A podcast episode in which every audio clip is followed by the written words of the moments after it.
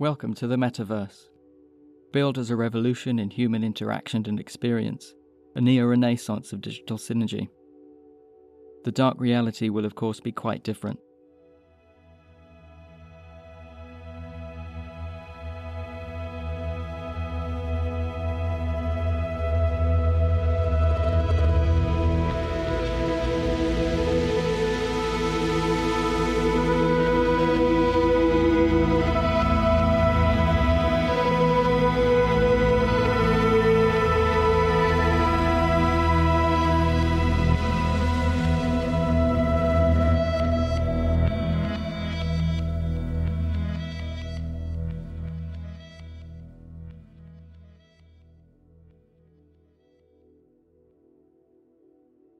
Take a look around you.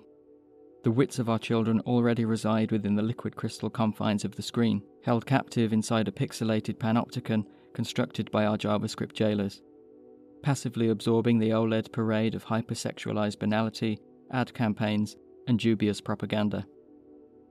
Not thinking, just tapping, their vacant faces betraying equally vacant minds, crossed eyes pressed up against scratch proof glass, bathed in an eerie glow from the second they wake up to the moment they go to bed.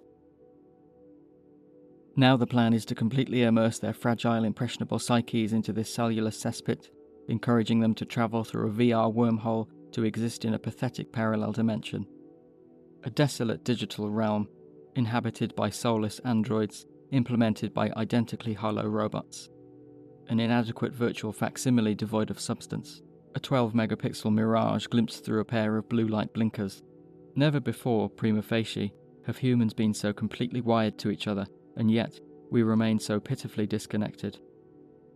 The internet has become a gaping vitriolic chasm, a dark chamber filled with malignant cacophonous echoes, a clickbait coliseum where a steady stream of duelists bludgeon each other with words for the right to the wrong opinion, watched on by the baying masses hungry for first blood.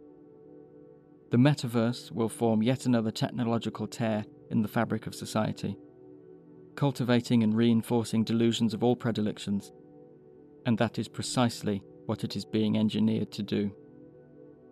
You'll be sat there, goggles on, in a pool of your own waste, plugged in and entirely switched off, trading meaningless, non fungible trinkets, taking super busy meetings with unicorns as the real world collapses around you.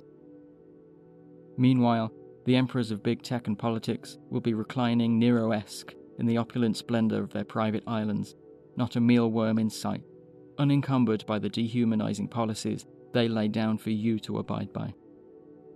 Caligulan in its scope, the transhumanist vision of this new world culminates in the total merging of man and machine, imposing an AI addition to Zallinger's March of Progress, Homo Deus, God-men, intended to transcend the imperfect fleshy limits of our condition whilst denying it altogether, effectively erasing the human from humanity.